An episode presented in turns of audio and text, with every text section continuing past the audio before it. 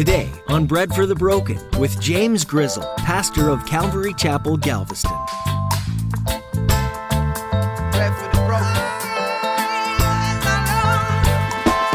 Do we want him to heal everybody? Of course. Does he heal everybody? I know the answer. Yes, in heaven, everybody's healed. I get that, okay, but we're not there yet. And that answer kind of stinks for somebody who's going through suffering right now. Yeah, oh, thanks. Yeah, thanks. I know when I die, it'll get better. Sweet. Um, thanks for encouraging me. Listen, you don't have to have all the answers. And just because one person may not be physically healed in this life, that doesn't depreciate the love of God at all. People often think that if they have questions or if something doesn't fully make sense to them, then that means that there's something wrong with the story. Just because you can't explain everything, obviously that must mean that it can't be explained. But Pastor James reminds us today that there are things, even as Christians, that we don't understand, and we won't until we get to heaven, and that's okay. You don't need to have an answer for everything. That's why we have Christ on our side. Now, here's Pastor James in the book of Acts, chapter 9, with today's edition of Bread for the Broken.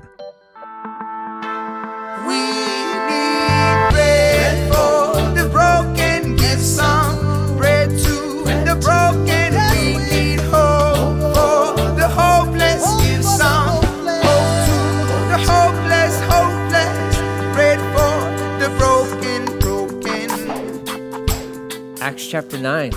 The scripture reading this morning is a, it's an interesting one, right? From the Gospel of John, where Jesus says this crazy statement. He says, Hey, the things you see me do, you can do them. You'll do them. You'll do even more than what I did, which is like mind blowing in one sense, because you're like, what does that mean? Like, you fed 4,000, does it mean we'll feed more than 4,000? Well, I don't know, maybe. But we're going to see today in the book of Acts how that really is kind of fleshed out in Peter's life. Cool little story as we finish the, the chapter or acts chapter 9 where we've transitioned away from saul who's now back in tarshish. He's going to take some time up there. He's still ministering up there. The lord's working on him newly converted and all that good stuff. A few years or so uh, time has passed in his life but he'll be up in tarshish. But in the meantime the focus is going to shift back onto peter okay and peter who um, the lord has really used as uh, kind of the head of the church, so to speak, right? Um, in Jerusalem, the Lord is using Peter as like the leader there, and he's going to use him to really blow open the doors to the Gentiles. Now, we know Saul, who will become Paul, his primary focus and ministry will be to the Gentiles, the non Jewish people. But before you get there, the Lord's going to use Peter to open up those doors in a tremendous way. But you got to get there. You got to at least start heading in the right direction you got to get out of Jerusalem. You got to start walking down the road, right? That's part of the Christian walk. Sometimes you just got to get up and you just got to go. You got to start moving. Movement is life, right? So we're going to see that with Peter, and he it's it's a really cool story. We're going to have a couple of instances of uh, some miracles that take place in in his ministry, and the end of it all. And as I would encourage us and remind us, the whole point of that, doing greater things, is not so that you're glorified, it's so that God is glorified. So don't, don't confuse that. Don't think that just because the Lord may use you to do quote unquote greater things, that that makes you greater than Him. If that's your mentality, you have missed it completely. And unfortunately, that sometimes is the mindset where it becomes more about us. It's like, no, no, no, no. It's always about Him, always about Him. And when the Lord does something and you ask anything in his name, well, if it's going to be honoring and glorifying to him, then he ought to get all the praise and all the attention, right? So, with that, look at uh, verse 32 of Acts chapter 9. I'm going to read out a New Living Translation. My heart is, I love ESV. I study from that, New King James, ESV. But when it comes down to it, I, I, just love sharing from the New Living Translation. I don't know why, but it just, the way it simplifies the text, sometimes it's just really, it's nice. Um, verse 32 Peter, traveled from place to place to visit the believers. And in his travels, he came to the Lord's people in the town of Lydda or Lydda, however you want to pronounce that. Um, so here we go. Saul has been, because of the disciples, they escorted him.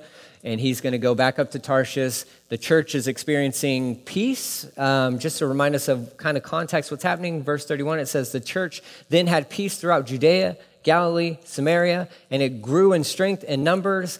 Why? Why would it grow in strength and numbers? Well, the next, ver- the next part of the verse tells you. Because the believers were walking in the fear of the Lord. That's number one. Good idea for all of us. Walk in the fear of the Lord, a healthy reverence and respect for God. Okay, that should be number one. The other part is they were walking in the comfort of the Holy Spirit. Walk in the fear of the Lord, walk in the comfort of the Holy Spirit. If churches would just do that, those two things, church, the body collectively, walks in the fear of the Lord and in the comfort of the Holy Spirit, well, the Lord will do tremendous things with that. And because of that, so this is the this is the background. That's what's happening here. So with that, you know, fresh on our brains, Peter is now venturing out. He's going to go town by town to visit all the believers, checking in on everything that's happening, everything that's been happening, because things are taking off from Jerusalem. Thing, there's been this gospel explosion, and it's going out into Judea, it's going out into Samaria, and it's working its way out into the uttermost parts of the world. But it's Peter's responsibility is to go out and to see well, what's all happening. That's part of his job. He's got, he has to leave Jerusalem. It's not his first time to leave Jerusalem, but it's also part of his role. And here's, here's the thing there, we'll, we'll see this as we walk through this story, but I, I just want to throw this out initially. There are a lot of opportunities out there to be used by the Lord. I'm just going to throw that out there for each and every one of us right now. There are plenty of opportunities. The Lord is not lacking in opportunities for you to be used.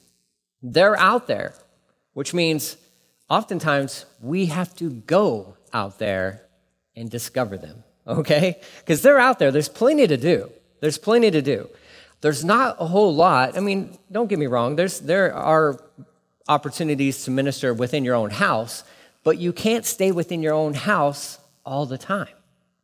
You can't. Now, I understand maybe you have to stay in house then figure out ways where there may be opportunities for you to minister and all that good stuff because there are opportunities. And now with um, you know internet social media things like that there's plenty of avenues there. But i do want to challenge you if you are able to venture out there venture out there. Go out there see what the lord does. Because he might lead you to a paralyzed man who's been paralyzed for eight years who's just waiting maybe for somebody to show up and pray for him you never know you never know. Well, would the Lord ever do that for me? I have no idea. I have no idea. But he did it for Peter, and he himself did it. We see it countless times throughout the Gospels. Jesus was always moving around. He's moving around, and he'd run into this paralyzed individual, or this paralyzed individual got lowered down from the ceiling right in front of him while he's teaching. The Lord was always on the move, going, and there was opportunity, plenty of opportunities there. So I just want to throw that out there at the beginning because this is Peter. He, he's out of Jerusalem, he's on the road, he's checking in on all these guys, and there's going to be plenty of opportunities. So he shows up in this town.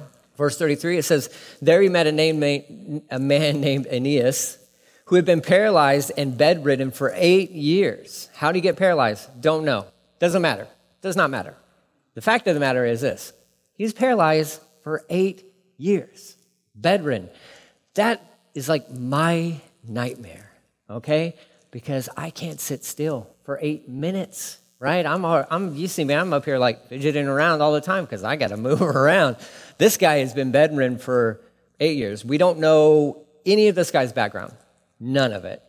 But there he is, and Peter is directed towards him. How is Peter directed towards him? Maybe he shows up in the town, people recognize Peter, and they're like, listen, maybe it's this guy's family. And they're like, can you please come and pray for him?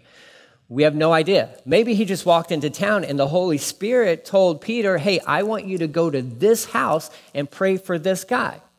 Because we already know from this same chapter that that's what he does.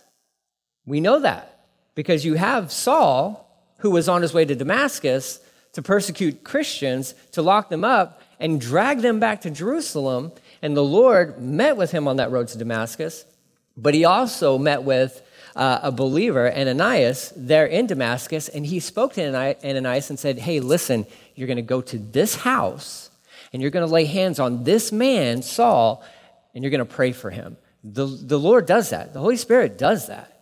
He can speak to you. He can guide and direct you to, to a house, to an individual with a mission, with a job. We got to know how to be open to that, receptive to that, quiet enough to hear that. I think sometimes the Lord is, and like I said, there are plenty of opportunities that are out there. I wonder how many I miss on a daily basis. I'm not saying that every day is going to present something like this, but I do wonder how many days, how many opportunities have gone by where the Lord's like, you know, I was trying to tell you to go to talk to that person, but you just weren't listening. And, and for me, and that's my struggle. My struggle is I get too caught up inside here with, with my own, I'm so focused on myself. And it becomes a, a storm in one sense where it's really hard to hear sometimes because you just got this voice, you know, this, this ongoing battle within you. Um, that's a struggle for me. Every day I wake up and try not to focus on me. That's a real, that's a real battle. I think that's a real issue for a lot of us. The best thing to do is just to learn how to sit quietly, open up the word, read the word, and let the Lord speak to you. Give him his proper time and place. Okay? We don't know what the scenario is here, but all we know is that there's a guy, he has a need, and Peter's in town, and it's not a coincidence at all. Okay? The Lord is sovereign, he knows how to orchestrate all this stuff. And Peter, verse 34, it's either at this guy's house or wherever this is taking place. He tells this guy, he says to him, Aeneas, Jesus Christ heals you. Get up and make your bed. And he was healed instantly. Then the whole population of, of Lydda, or Lydda, however you want to say that, and Sharon turned to the Lord when they saw Aeneas walking around. This is insane. Here's Peter, shows up in this town. There's a paralyzed guy. And so Peter walks up to him, and what's he going to do? He's going to do exactly what Jesus has modeled to him for three years as he followed Jesus around. He saw, and he basically verbalizes the same thing that Jesus has told a few paralyzed people get up, roll up your mat, go home. The first thing he, he, he addresses one man, he says, Listen, your son, your sins are forgiven. And everybody's like, What? Only God can forgive sins. And he's like, Oh, okay. Um, you're healed. Get up and go home. And the dude got up and get, went home. And everybody's like, What's going on? Because what? Only God can do that too. Spoiler alert Jesus is God. But Peter was there in all these scenarios, all these stories. He's watching this. And so don't be surprised when you see the same verbiage used from Peter that he heard from Jesus. Almost word for word. We'll see that in the next story. Hey, Jesus heals you, not Peter, not Peter. Peter shows up and he's like, oh, hey, Jesus, and the, the actual wording here in the Greek here, Jesus is healing you right now you have to be led by the, by the Spirit in order to show up in somebody's life and make some sort of bold proclamation, a statement of faith like that. And there is a place for statements of faith like that. Absolutely. Now, we don't want to go too far to where people abuse that. We've witnessed that in church history where people will make these almost like yelling at God with these statement, quote unquote, statements of faith. And it's like, you can't boss God around. If he doesn't, if it's not his will to heal that person, I don't care how loudly you shout, it's just not going to happen. We see that unfortunately, and but there are other statements of faith. For whatever reason, the healing one, I get it. People are suffering and people want healing. I, I totally understand that. But there's a lot of other statements of faith that can be boldly proclaimed and should be embraced by the church. You're free. Hey, if Christ is your Lord and Savior, guess what? You're free. Where's that statement of faith? Where's that shouting? Where's that proclamation? Walk in freedom. You're free. Sin no longer is your master. Where's that statement of faith? Where are those types of statements of faith? Well, they don't often put rears and seats, unfortunately. But there's a lot of statements of faith that can be boldly proclaimed to individuals that the church has every right to proclaim. Hey, Jesus has died for you. Jesus died for you so that he could set you free. You can be free. You can walk in freedom. You can walk in newness of life. That is absolutely true. Absolutely true. That is a statement of faith. We need more of those proclaimed. Individuals within the church, and you guys understand this, because we come from different backgrounds. You come from different church experience, and maybe maybe you've been hurt by another church or something has happened or whatever. We need more of this within the body, these proclamations of faith of like, listen, Jesus loves you. That is a statement of faith. We know that to be true. We should be repeating that more and more to each other and to the lost world out there. Here's Peter. Peter just shows up and he's like, Jesus heals you. Jesus is healing you right now, dude. He's like, go ahead and get up, roll up your mat, go home. It's all good. Why this guy? Why not other people? I don't know. I don't know. That's not my business. It's not my business to know why God will heal somebody and not somebody else. That's not our business. That's up to Him. Do we want Him to heal everybody? Of course. Does He heal everybody? I know the answer. Yes, in heaven, everybody's healed. I get that, okay, but we're not there yet. And that answer kind of stinks for somebody who's going through suffering right now. Yeah, oh, thanks. Yeah, thanks. I know when I die, it'll get better. Sweet. Um, thanks for encouraging me. Listen, you don't have to have all the answers. And just because one person may not be physically healed in this life, that doesn't depreciate the love of God at all. Now, there will come a moment in your existence when you're standing before the Lord where everything will make sense. But I want to tell you right now, that moment probably won't happen in this life, okay? You might get closer to that in your understanding as you grow in your understanding, and your, in your knowledge of who He is and how He works and all that stuff, but heaven will be that moment where it's like, okay, oh, I get it. I get it. For whatever reason, the Lord has designated this man to be healed by Peter on this day. But look at the result. Peter shows up, Aeneas, Jesus Christ heals you, get up and make your bed. Kind of bossy. All right, that's cool. Um, sometimes you need that, right? We all need somebody to show up in our lives and tell you to make your bed. Hopefully, at this point in time, you've mastered that in your life. I don't know, but um, you should make your bed. Um, there's a military guy who wrote a whole book on that, and it's brilliant, okay? Make your bed, all right? There you go. For all you parents and all the years of struggling to get your kids to make their beds, look, Peter is, here he is. He's like, dude, just make your bed. All right, come on. It's like a teenager. Get up, make your bed, go home. Um, and this guy does. But look at the fruit. He was healed instantly, and the whole population. Does this literally mean everybody? I'm going to take it as yes. Okay? Now, I could be wrong. Maybe there's a handful of people who didn't. Okay, but this is telling me that the whole population, everybody in that little village, the two villages that are represented here, they see this guy walking around who they've watched for the past eight years cannot move. And they hear his story. So, what I love about the story when Jesus healed the paralyzed guy, forgave him of his sins, and then healed him, he told everybody, hey, don't tell anybody. Don't tell anybody. Okay? We're like, why? No, no, don't tell anybody.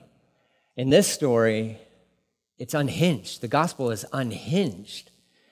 The guy gets up, walking around, so that gives us an indication that he probably does roll up his bed. Maybe he threw that thing in the trash, right? Because you're like, I don't even want any reminders of that past life. I don't want anything. I'm going to throw it all away. I'm walking in newness of life. Eight years, the guy just gets up instantly and starts walking. You tell me, no physical therapy. That alone is another miracle, okay? Walking around. And I promise you this Peter isn't the only guy who has to tell people about Jesus in these two villages, because now you have a brand new witness. He's not qualified. Well, I'm sorry, he's saved. He's qualified. You're saved, qualified. Boom, done, done. Okay? He's walking around. He is a visual, a living testimony of the power of Jesus. And everybody is turning to the Lord insane. So, why this guy? Why on this day? Probably to save two villages of people. That's probably why. And Peter goes on. Well, he's there, he's hanging out in the town, and then, little, you know, unbeknownst to him, about eight or 10 miles away, in the town that we're very familiar with, because we, before we started the book of Acts, we spent a month in the book of Jonah, which is where this next town is located, concerning that story, Joppa. It says, verse 36 there was a believer in Joppa named Tabitha, which in Greek means Dorcas. Okay, good call on the Tabitha. Um, the Dorcas, I don't know, maybe it was popular back then, uh, but she, it seems as though she's kind of like, you know, I know my parents named me Dorcas, but just call me Tabitha, okay? Gazelle. Gazelle is what that means, okay? So she's a believer. She lives in Joppa. Verse, uh, continue on in that verse. It says, she always, she was always doing kind things for others and helping the poor. She was ministering. She's a very effective lady in the town of Joppa. We get a little bit more insight as, as to what she was doing uh, a little bit further on, but it says here that about this time, as Peter is there healing Aeneas or Aeneas, about that same time, she became ill and died. Died. Like dead, flatline. Okay? This isn't like she's just like a coma or, no, no, dead. Her friends prepared for her a burial and laid her in an upstairs room. That's an indication that she probably is a well off lady as well. To have an upstairs room that you can designate to your friends to keep your body, that speaks of, of her status, meaning she's, she, probably, she probably has some money. But here are her friends. They prepare her for burial because she's dead, all right? I'm not a medical expert, but I have, I've, I, unfortunately, I've been in the presence of people who have passed away. And there are clear indications of when individuals pass away. Now, sometimes things happen and they come right back to life, and it's crazy. It's absolutely crazy. She's dead, and her, her friends, her loving friends, have all gathered together and prepared her. They've washed her and prepared her for burial. She's gone. But here's the beauty of the story their hope, and we have that right here hope still remains. That's a common sermon title I give for a lot of messages. It's, it's, it's forever tattooed on my arm, okay? Uh, hope still remains. Their hope still remained. Peter's like 10 miles away. Sweet. Somebody go get him. Somebody go get him. Why? She's dead. No, no, no. Somebody go get Peter, get him over here. Maybe he can pray for her, and maybe, just maybe, the Lord wants to do something here. Maybe he can just conduct the funeral. Maybe that's what they're hoping. We don't know.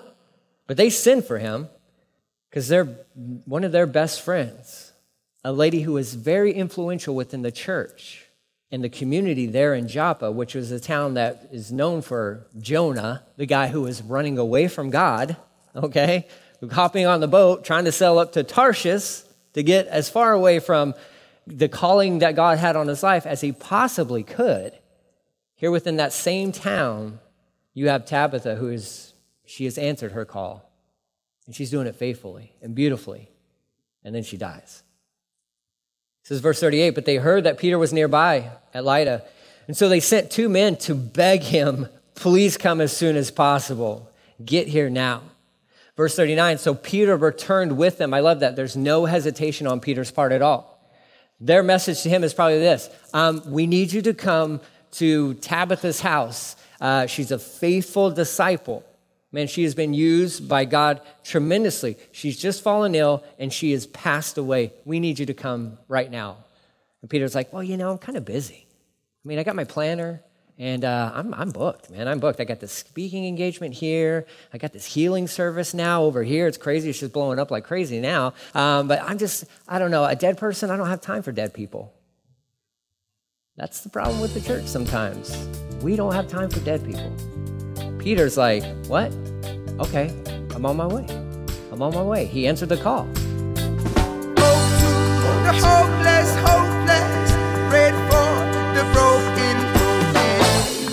You've been listening to another edition of Bread for the Broken with Pastor James Grizzle. We're so glad that you joined us as we learned about the early church in the book of Acts together. What an incredibly powerful book of God's faithfulness.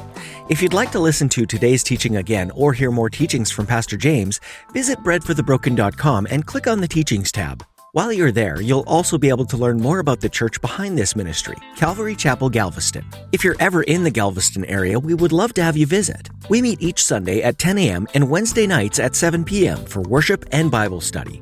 Our atmosphere is pretty relaxed, so we invite you to come just as you are. For directions and to learn more about us, just visit breadforthebroken.com. We would also love to connect with you. Just drop us a note in the contact form to let us know if you've been blessed by this ministry. Would you also prayerfully consider partnering with us in this ministry? Support from people like you allows us to share the gospel in unique and amazing ways. If you'd like to donate, visit breadforthebroken.com and click on the donations tab. Any and all donations are welcome and greatly appreciated. We thank you in advance for your generosity in partnering with what God is doing. Our website, one more time, is breadforthebroken.com. Well, that's all the time we have for today, but be sure to tune in again next time as Pastor James teaches more from the book of Acts right here on Bread for the Broken.